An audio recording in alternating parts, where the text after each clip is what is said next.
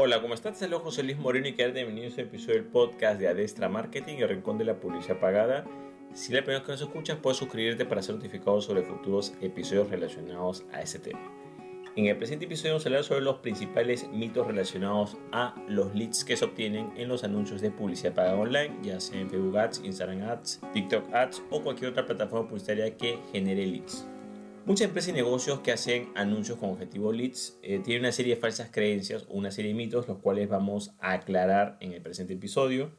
Bueno, el primer mito más difundido es que todos los leads que se obtienen en esos anuncios son clientes listos para comprar en una etapa final del proceso, digamos, de compra. Y la verdad es que esto dista mucho de la realidad, ya que una persona puede llenar ese formulario de leads tranquilamente estando en un proceso anterior, digamos, no necesariamente estando en la parte final. Por ejemplo, Dentro de diferentes estados mentales o procesos de compra está lo que es cuando la persona identifica una necesidad, cuando busca información, esta información puede ser más básica o más relevante, después cuando comienza a comparar alternativas y después al final es cuando está ya en la parte de proceso de compra final pero el estado mental del lead puede ser muy diferente al que nosotros pensamos. No siempre va a estar en la parte final, sino puede estar en una etapa de buscar información, eh, quizás de comprar alternativas, pero no necesariamente la parte final. ¿okay? Entonces es fundamental entender ese punto para no tener falsas expectativas referente a ese tipo de leads que estamos obteniendo.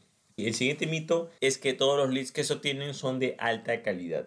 Y la verdad es que esto depende mucho cómo se haga la campaña, porque claro, un anuncio de leads se puede hacer pero quizás no se hace de una forma correcta, quizás la calidad del lead no va a ser la más adecuada. Por ejemplo, eh, está lo que son los leads falsos, los leads falsos es un porcentaje bastante alto cuando no se hace una campaña de forma correcta. Por ejemplo, que corresponde a Facebook Ads, Instagram Ads o en TikTok Ads, también muchos de los campos que se llenan se prellenan de forma automática. O sea, cuando la persona llega hay un formulario que aparece en la misma plataforma, la persona tiene que ir a un sitio externo, ese campo se prellenan algunos eh, campos específicos y la persona hace clic y se envía el formulario automáticamente. Claro, algunas personas pueden estar navegando por su muro de noticias, de repente ven un anuncio, ese clic, ven ese formulario, el formulario se llena solo, hacen otro clic y automáticamente enviaron el formulario y no eran clientes potenciales.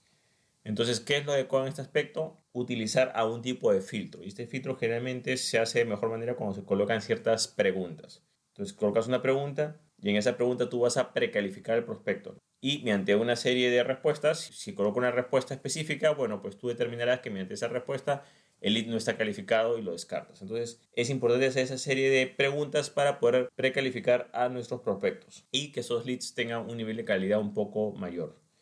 Entonces al hacer una pregunta ya estamos haciendo ese tipo de filtro, pero también va a depender mucho, por ejemplo, al público al cual nos dirigimos, va a depender también la cantidad de campos que solicitamos, entre más acciones tiene que dar la persona, por supuesto que se va a un poco más, el costo va a aumentar, pero si, le pegamos menos campos, claro, va a ser más fácil el proceso, pero también puede bajar un poco la calidad. Entonces, son muchos factores que entran a jugar en lo que es la calidad lead, pero uno de los más importantes es que por lo menos se haga una, una pregunta o una serie de preguntas previas para poder precalificarlo antes o hacer una calificación mínima en ese aspecto, ¿no? O un filtro mínimo. Bueno, otro mito muy difundido es que el costo por lead solamente lo puede determinar el mercado tal cual, ¿no? O sea, la puja actual o la oferta actual. Y si bien eso es cierto, o sea que el costo por va a depender mucho de la cantidad de anunciantes, hay plataformas que son más caras, hay épocas que son digamos, más complicadas que otras, ese costo por lead sí puede ser bajado hasta cierto punto de acuerdo a cómo configuremos nuestro anuncio. O sea, va a haber una gran diferencia, por ejemplo, si el público al cual nos dirigimos tiene características similares, por ejemplo, si tenemos una lista de clientes y sacamos un público similar, posiblemente ese público esté más acorde a lo que nosotros queremos. O quizás, por ejemplo, si utilizamos un video que es mucho más persuasivo o más efectivo, que llame más la atención.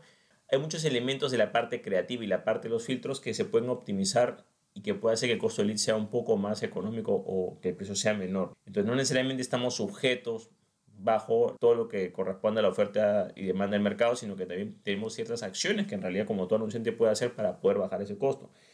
Pero aquí se puede tomar en cuenta que no necesariamente tenemos que esperar de que el costo siempre puede bajar. O sea, hay que tomar en cuenta que ese costo por acción, y ahí viene el siguiente punto, es un poco cíclico, ¿no? O sea, mucha gente, otro de los mitos es que piensan de que el costo por acción por lead se va a mantener a lo largo del tiempo o que siempre tiene que siempre va a bajar si es un buen trabajo y ya no. Y a veces eso costo por lead puede subir y bajar por muchos aspectos. Por ejemplo, puedo tener una buena campaña que da unos buenos resultados, pero quizás pasan unos meses o unas semanas y pasan unos meses y de repente esa red social o esa plataforma publicitaria llegaron más anunciantes, llegaron más competidores invirtieron más presupuestos publicitarios y entonces nos va a costar más llegar a las mismas personas. Hay más competencia, eso sí puede influir en los costos por lead.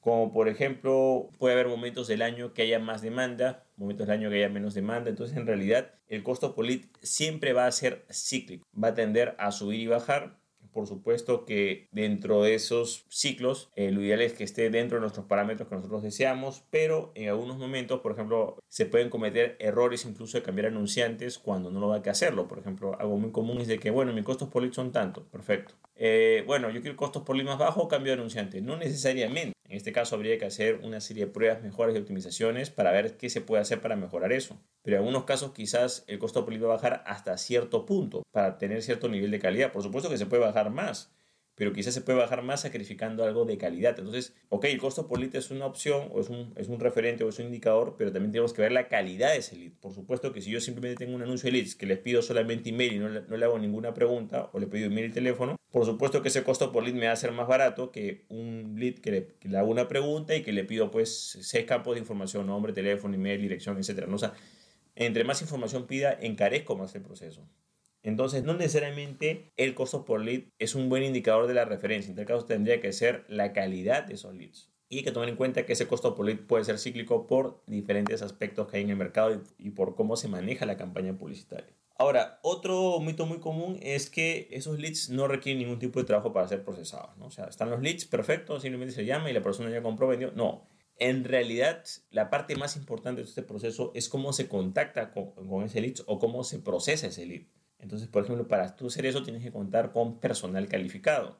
No solamente es que tienes el lead, el lead tienes que cargarlo a tu CMR o al sistema que tú utilices, ya sea manual automático, eh, semiautomático, lo que sea, ya sea que utilices una plataforma online, utilices personas manuales para hacer eso con un Excel, lo que sea, pero tienes que haber un proceso para poder hacerle un seguimiento a ese lead. Eso se hace mucho mediante un CRM, pero lo importante es que sepas de que para eso tienes que contar, contar con personal calificado. Por ejemplo, personal calificado que tenga experiencia, digamos, en servicio, en atención al cliente, ventas, en lo que es canales digitales. Por ejemplo, la persona tiene que conocer bien el producto, tiene que saberse comunicar en los medios digitales, tiene que saber, tiene que tener la capacidad de hacer ventas y cierres. Por ejemplo, si estamos hablando de que un lead se pueda procesar de una forma exitosa, estamos hablando de que tiene que haber indicadores claros de cómo se procesa el lead. Por ejemplo, la persona que se hace cargo de esos leads o que los recibe en qué momento se contacta, o sea, cuál es el tiempo de respuesta, cuál es la calidad de esa respuesta, eh, si, siente, eh, si esa persona tiene experiencia eh, tratando con personas en canales online y si tiene la capacidad de hacer cierres o ventas. Entonces, son muchos factores que entran a jugar, a, tomar en cuenta, por supuesto que es cualquier personal de atención al cliente en canales digitales y ventas en canales online está familiarizado con ese tema, pero a veces se accede a una persona que no tiene las habilidades para el puesto, ¿no? Se piensa, por ejemplo, ah, bueno, simplemente una persona que de call center ya, ok, sí, pero también tiene que tener habilidades de ventas porque si no tiene la capacidad de hacer un cierre o una venta, entonces va a fallar en ese aspecto, ¿no? Y por eso es importante tener ciertos, digamos, lineamientos. Por ejemplo, mucha gente tiene ciertas plantillas, ciertos modelos de referencia para saber, por ejemplo, cómo contactarse la primera vez es algo fundamental, ¿no?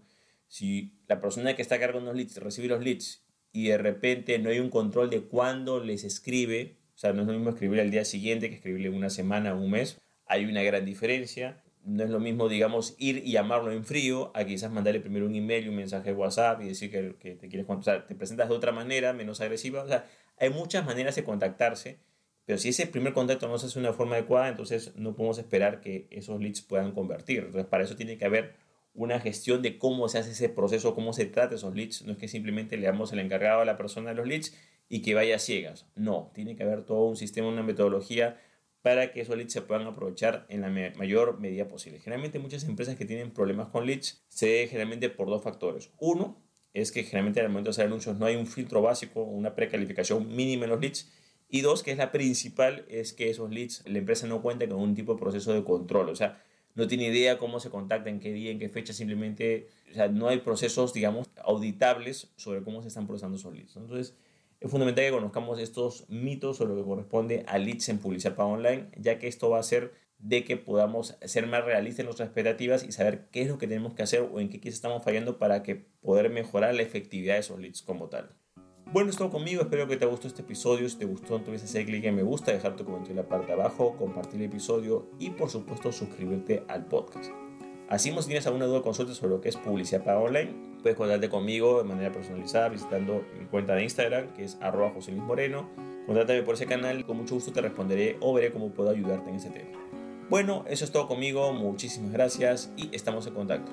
Hasta luego.